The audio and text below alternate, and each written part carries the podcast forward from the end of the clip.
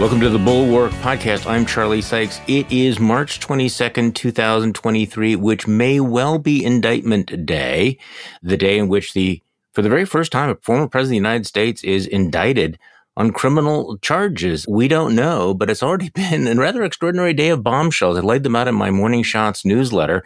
We have a federal judge uh, who ruled that the special counsel had made a prima facie showing that the former president had committed criminal violations, which seems like kind of a BFD. New York Times reports Trump remains significantly disconnected from the severity of his potential legal woes and is pretending that he's actually looking forward to the perp walk, which probably won't happen. CBS is reporting that threats of political violence are spiking. Uh, Ron DeSantis is poking the bear harder. Interesting choice of an interviewer. He sat down with Piers Morgan and up the ante for those uh, for those of you who've been wondering. Uh, would uh, Ron DeSantis punch back? Be interesting to see how Trump world handles it because they're not handling it all that well so far. Meanwhile, over at Fox News, a producer is suing them, adding to the network's legal woes, and she is laying out these dazzling details of bigotry and sexism, basically portraying Tucker Carlson's staff as uh, something between, you know, Mad Men, Animal House, and Breitbart. That's Nick Confessore's line, really. Fox also had a pretty bad day in court yesterday. The judge in Delaware sounding pretty skeptical of some of the Fox arguments in that Dominion lawsuit. Does not mean that they will win, but it was not the kind of day that if you were a lawyer, you want to have. Meanwhile, the House Republican investigative chief, Congressman James Comer, gave an absolutely gobsmacking interview to the New York Times. I don't even have the time to to summarize it, Mona Charen and I talked about it on our Just Between Us uh, podcast. He made a series of admissions that I don't think have the effect that he perhaps imagined that they would. There's also a new poll out that has some bad news and some good news for Joe Biden. The bad news is that his approval ratings are pretty low. The good news is that everybody else's are even lower. China finds a new junior partner. This is one of the great uh, geopolitical ironies of our time that Vladimir Putin launched the war in Ukraine because he wanted to flex his muscles. And instead, he is now so weak that he is reliant on China as the big brother to bail him out. And National Review has an extraordinary epiphany one of their leading columnists writes, given a choice between advancing his own interests and burning down the entire American conservative movement, Donald Trump would light a match. Hmm, really? If only they had been warned about this. Well, to hash out all of this, one of our favorite guests, Michael Steele, host of the Michael Steele podcast. He's also a political analyst for MSNBC.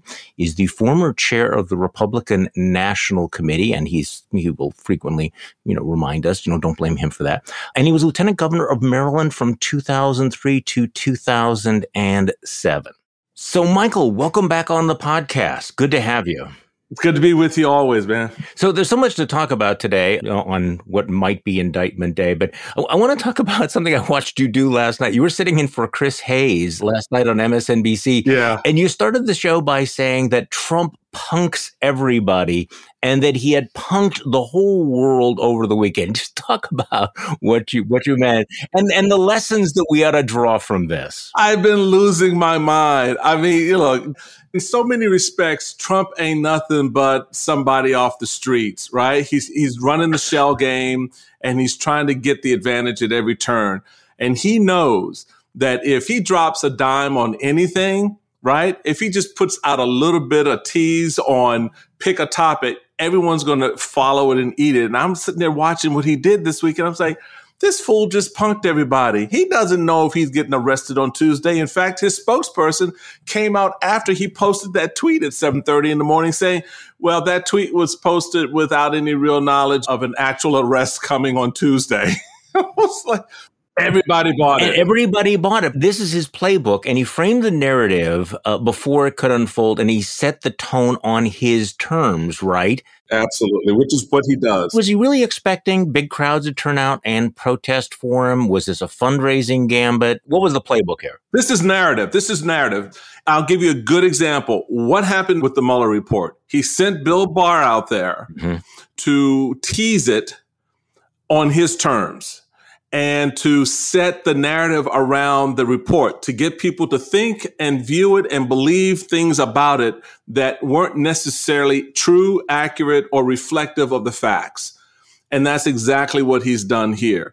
This wasn't about fundraising. It wasn't about drawing a large crowd. Yeah, people may or may not show up, but it really wasn't a call to arms per se. It was Donald Trump putting a placeholder in something that was going to happen in the future so that when it happens, you now have a different view of it than you otherwise would have when you heard it coming from, oh, I don't know, the DA.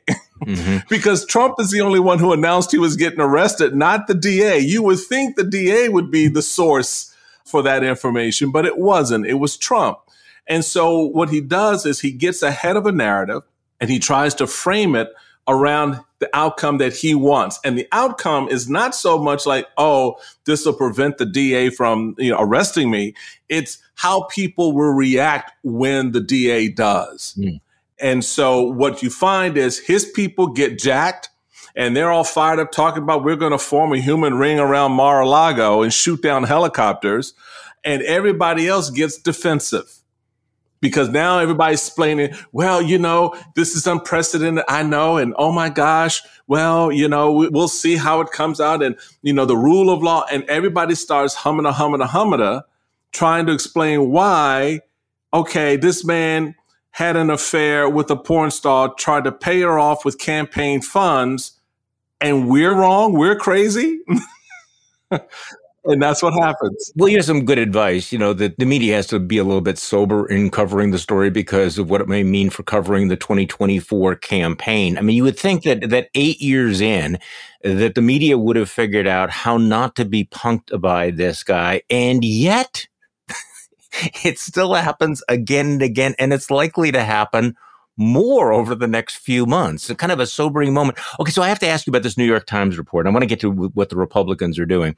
This is a story by Michael Bender and Maggie Haberman. Donald J. Trump claims he is ready for his perp walk. Behind closed doors at Mar-a-Lago, the former president has told friends and associates that he welcomes the idea of being paraded by the authorities before a throng of reporters and news cameras. He has even mused openly about whether he should smile for the assembled media and has pondered how the public would react and is said to have described the potential spectacle as a fun experience.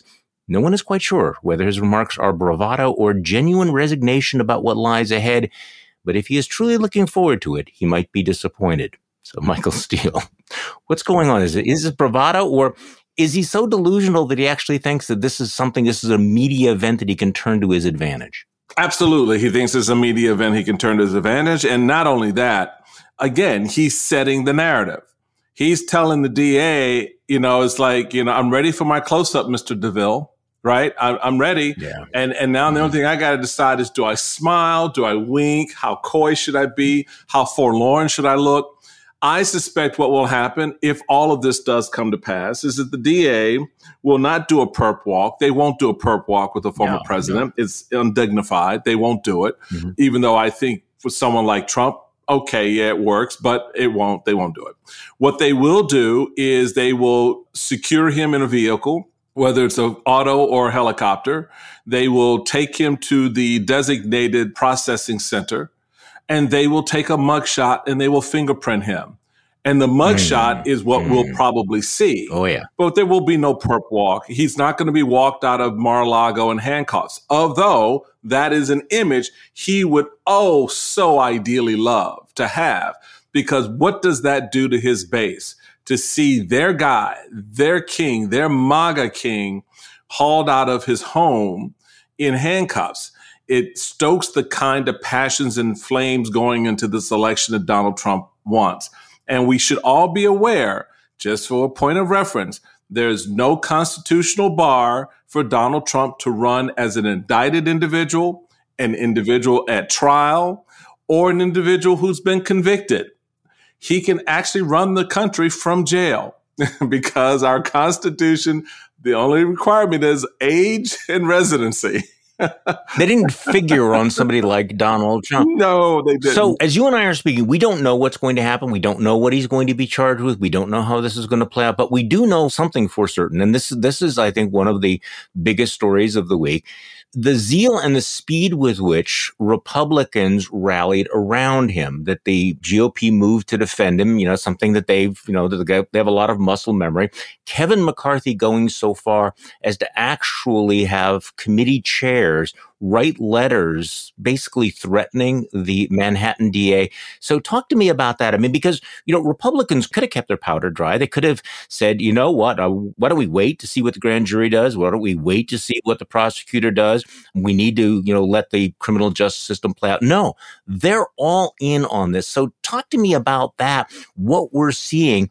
And of course, down in Mar-a-Lago, this is their obsession, right? Is to bring everybody into line, make sure that everybody bows the knee and they line up either with Trump or attacking Alvin Bragg. So this is now the world the Republicans are going to live in for the next two years.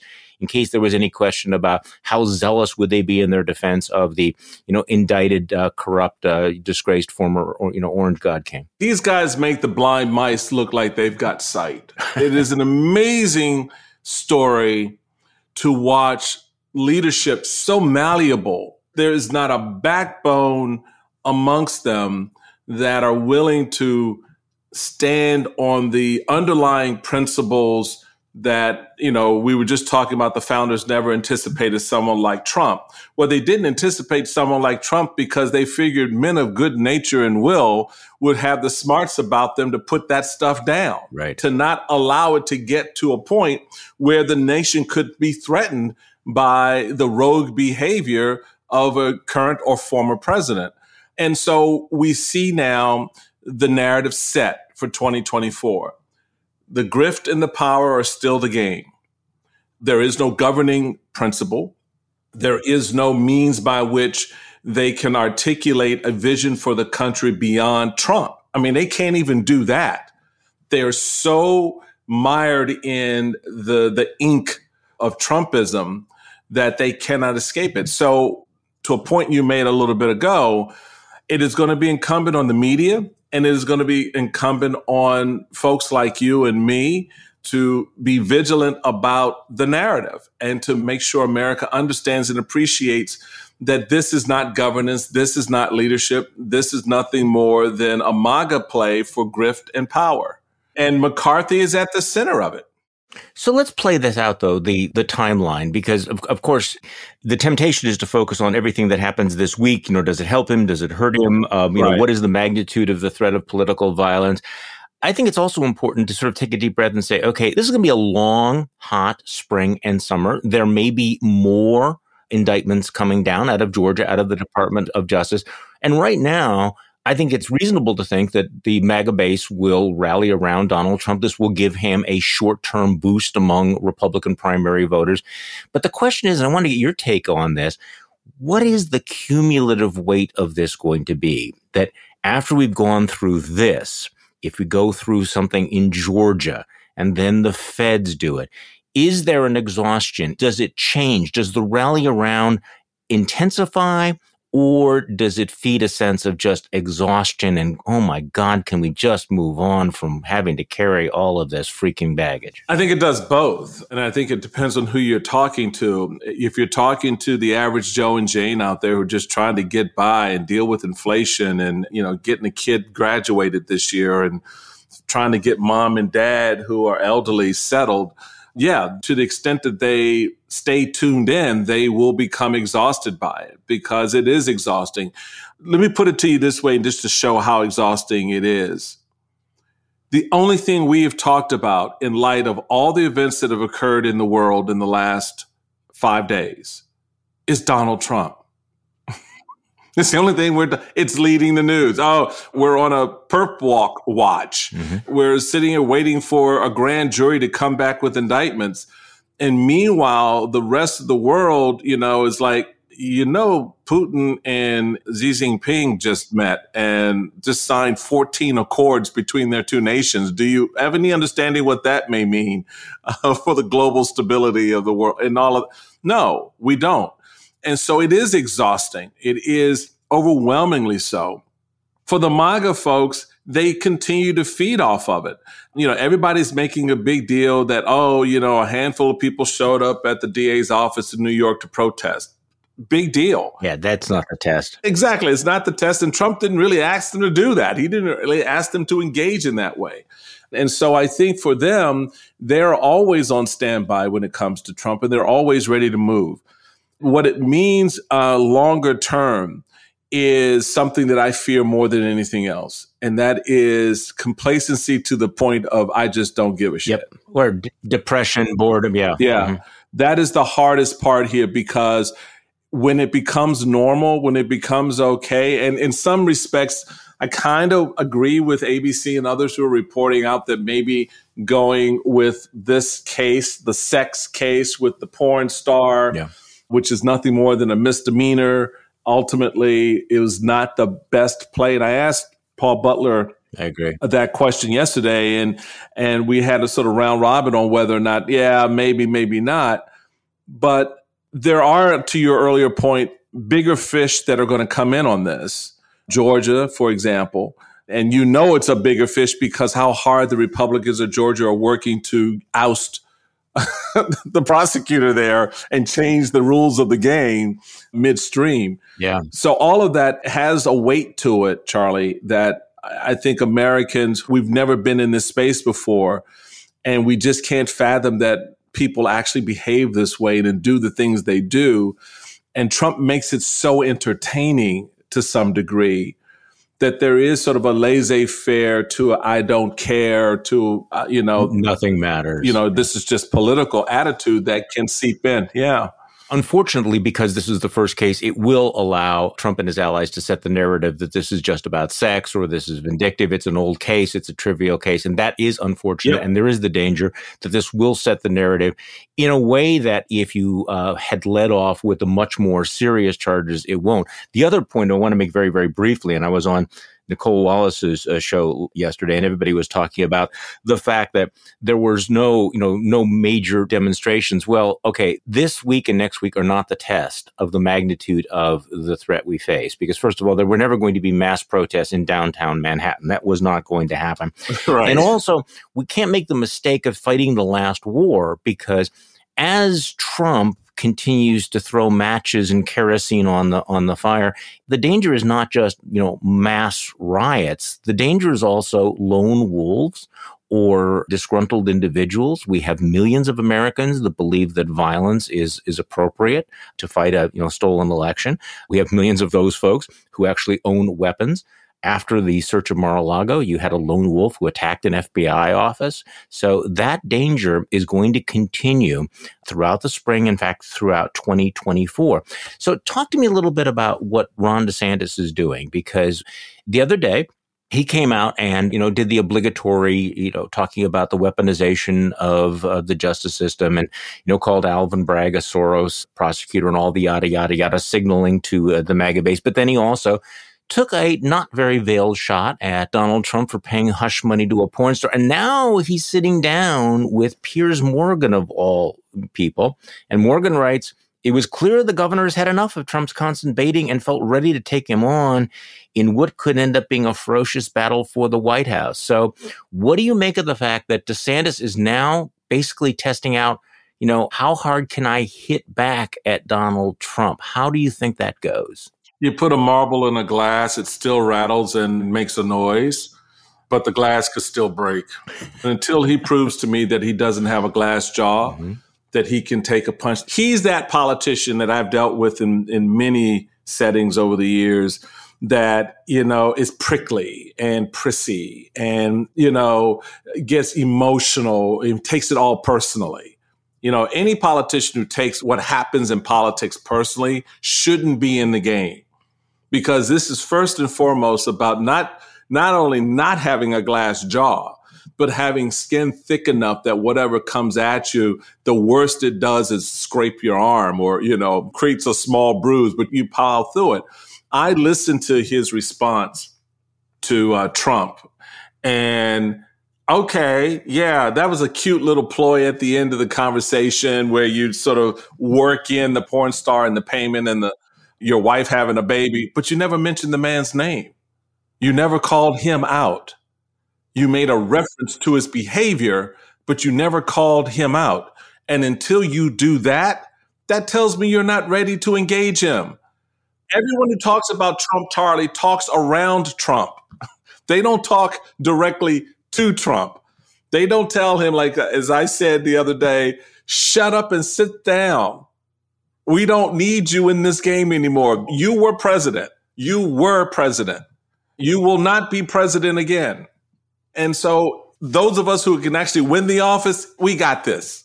No one will do that. Not Nikki, not DeSantis, none of them. Watch.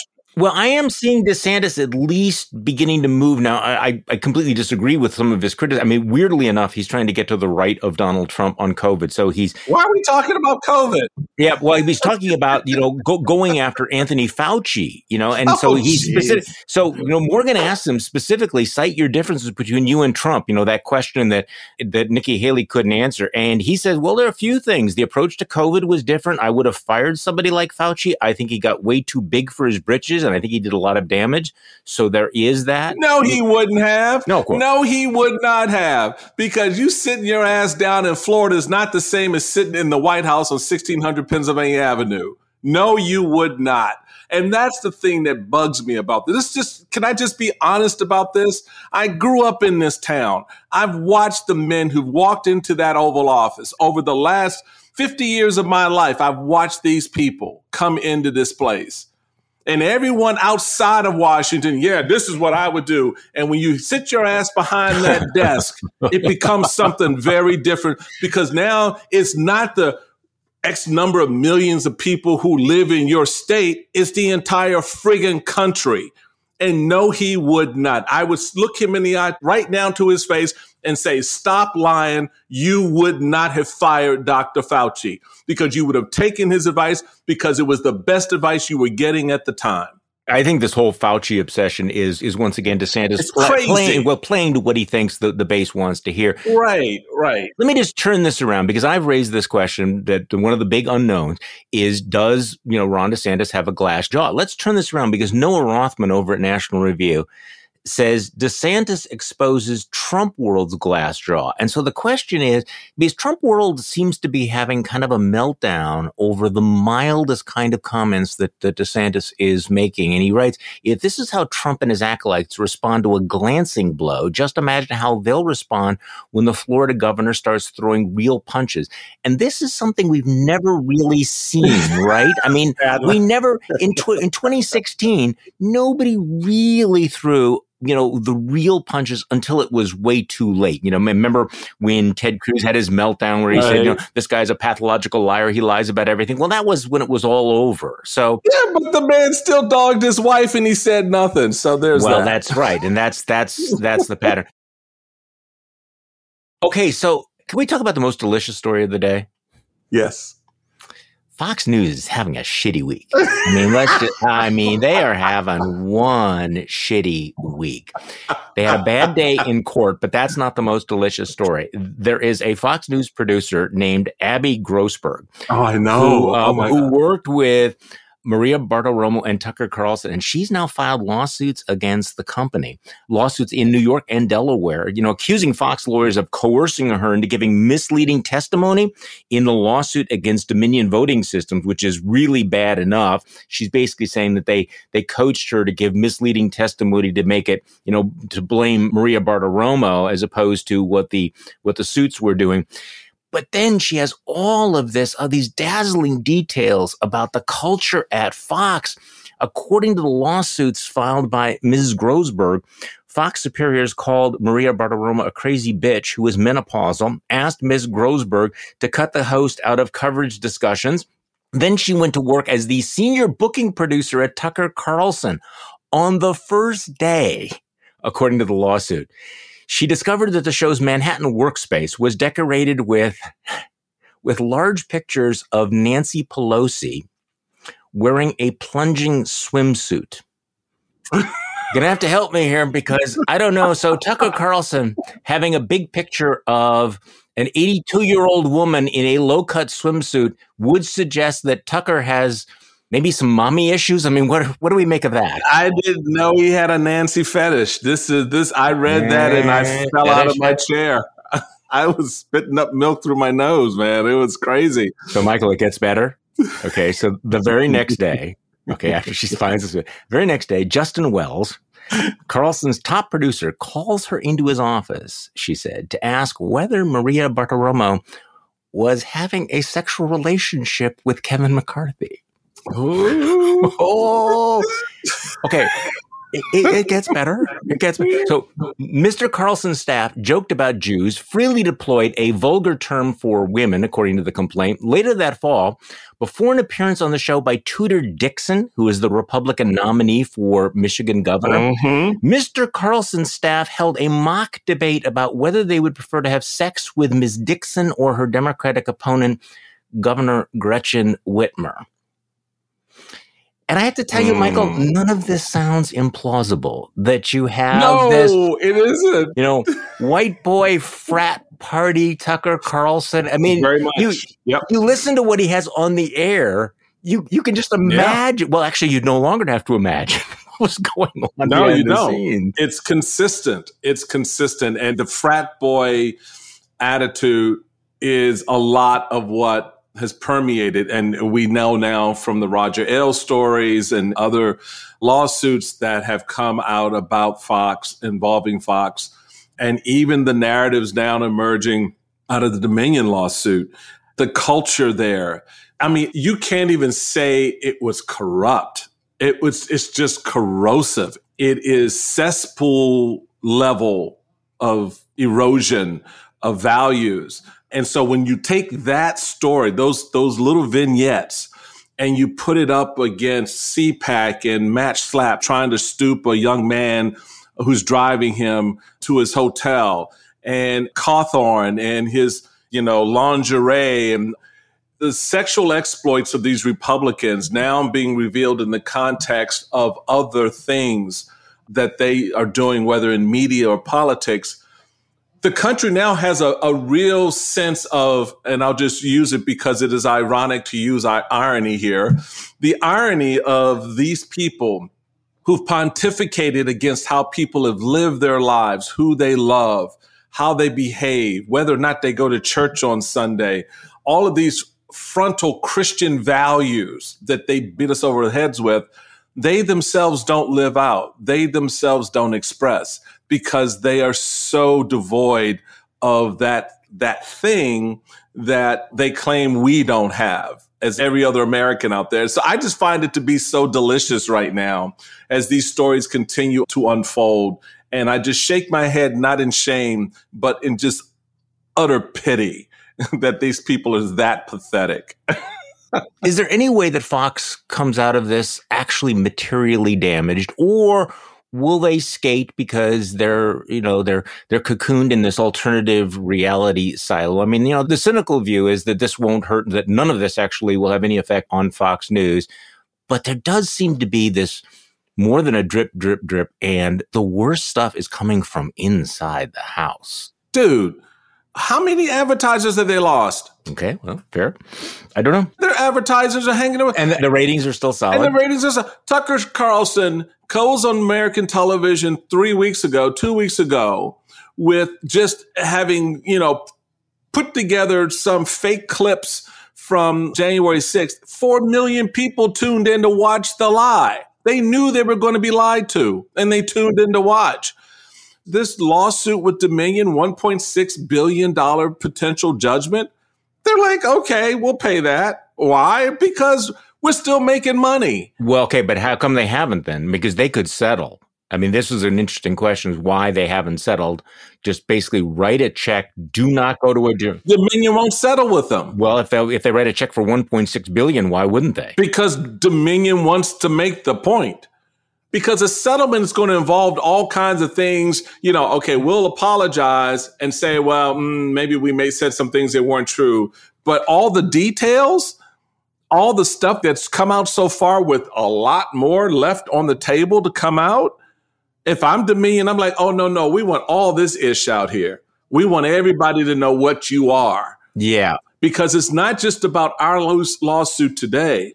It is blocking and tackling for what will come down the road. We still have a presidential election coming up. And what do you think how that's going to play out with Fox News having skirted by Dominion, wrote a $1.6 billion judgment? Okay, no sweat. We made five, six billion dollars off of that lawsuit because our, our folks still tuned in, our advertisers didn't go away. Well, and also you have Smartmatic and others who are waiting in the wings. I mean, this is part of the problem. This is part yes. of the problem that that if you do settle this, then the floodgates open, and a lot of other people who have uh, you know felt wrong.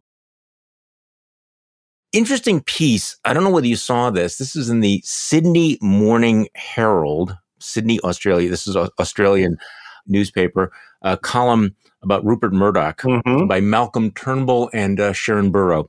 And they write Rupert Murdoch, Australia's biggest media mogul, succeeded where Vladimir Putin failed. He turned Americans against each other, promoting anger, hatred, and lies.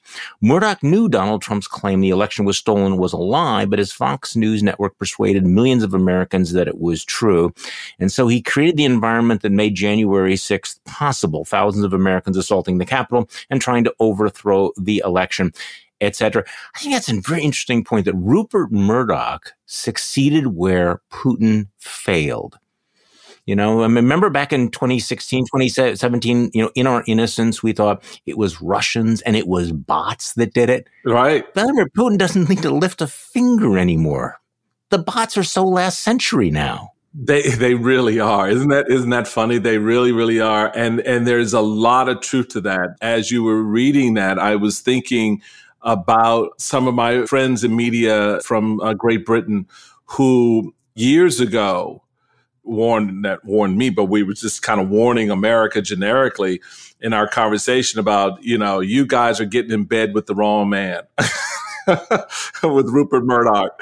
And, you know, he has a global reputation that the rest of the world is very familiar with.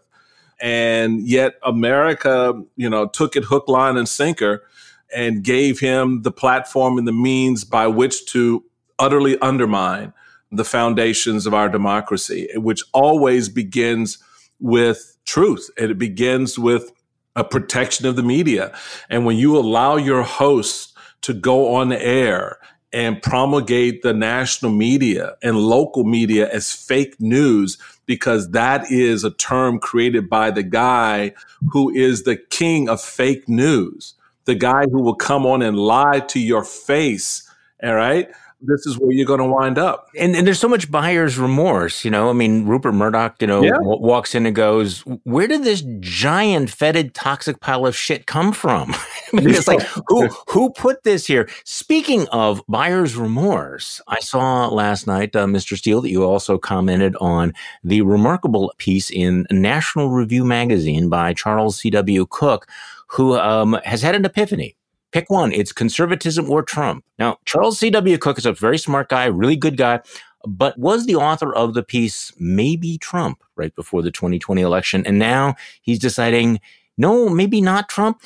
He says conservative Americans must choose. Do they want Donald Trump to play a central role in Republican politics, or do they want to win elections and achieve the policy outcomes that supposedly inspired them to get involved in politics in the first place? My question is literal, not rhetorical. Conservatives must choose. They cannot have both of these things. They must pick only one. Well, Michael, if only they had been warned.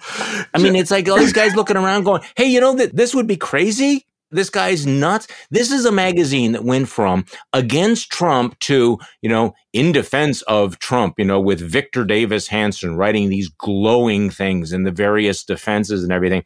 And now they're going, hey, you know, a second Trump administration would really, really, really be bad. It would really suck. Yeah. really.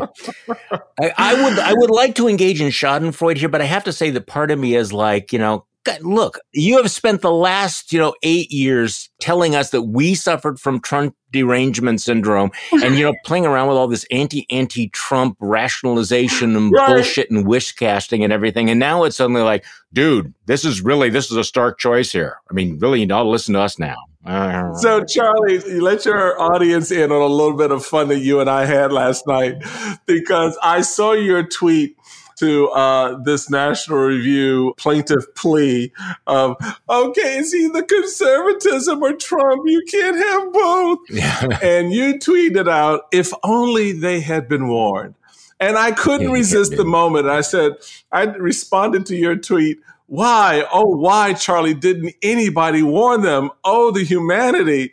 And then, and then our friend Tom Nichols to time back it. Well, it's because you guys were too timid to speak up. And and then of course I had to respond, well, I do have a shy problem, I must admit. If only Michael had not been so shy. Right, right. If only I had not been so shy and if you know, if you'd only decided to write about it and to oh, sort of oh just sort of say to to conservatives, you sure about this? if only. So, yeah, you know, we take the moment, we take the revelatory opportunity to realize, oh, yeah, gosh, I guess all that screaming and shouting about warning there's a cliff ahead, you're about to fall off was true. But they'll be back. But they'll be back. They, will be back. They will write, you know, these tortured pieces explaining why you should jump off the cliff. Right. Because other cliffs are are bigger and because there's a long, you know, rich tradition of jumping off cliffs and et cetera, et cetera. I mean, we know this playbook. We've been here again and again. And if Donald Trump is the nominee, they will find ways you know, to contort themselves to get their head up there, you know what, again, because they have a lot of practice. They know the way. they know the way. I want to bring it up one more level off of Cooke's piece, which begs for me this question around, you know, it's either Trumpism or conservatism. Well, that's a fool's errand. That's a Hobson's choice. I mean, it's all those things all in a bubble, right? Because at the end, it makes no sense because conservatism, what is that? Because is it what Trump is saying? Because what are these Republicans now saying? Oh, I don't like Trump, but I like his policies. Well, exactly which policy is that you like? And when you ask that question, you get crickets, right? Because is it, oh, we're just going to go hog wild on Russia now? Putin is our boy. Orban, you got big factions within the party embracing white nationalism? Is that is that it? Are you prepared to have a dinner with uh, Mr. Fuentes and his ilk? The, neo-Nazi, right? What's what's conservatism? So yeah, so if you decide to come off of Trump and you're going to go with conservatism, I still think you need to have a conversation.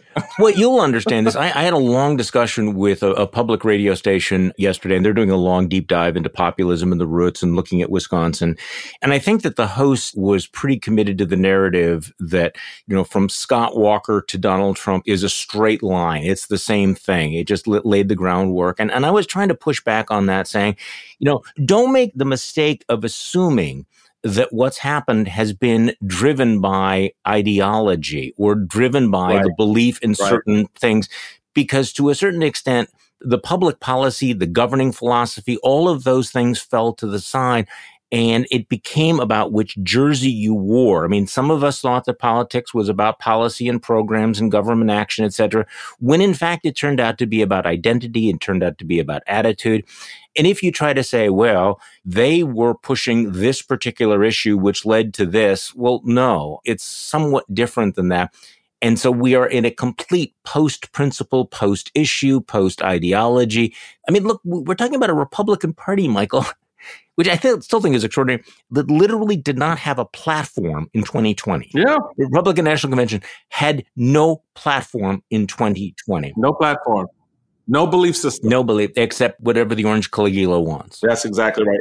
Whatever. So, Michael, it is good talking with you. We have to do this again soon. Always my pleasure, my friend. Anytime. For those of you who have not checked out the Michael Steele podcast, also uh, wherever you listen to your podcast. And thank you for listening to today's Bulwark podcast. I'm Charlie Sykes. We will be back tomorrow, and we'll do this all over again.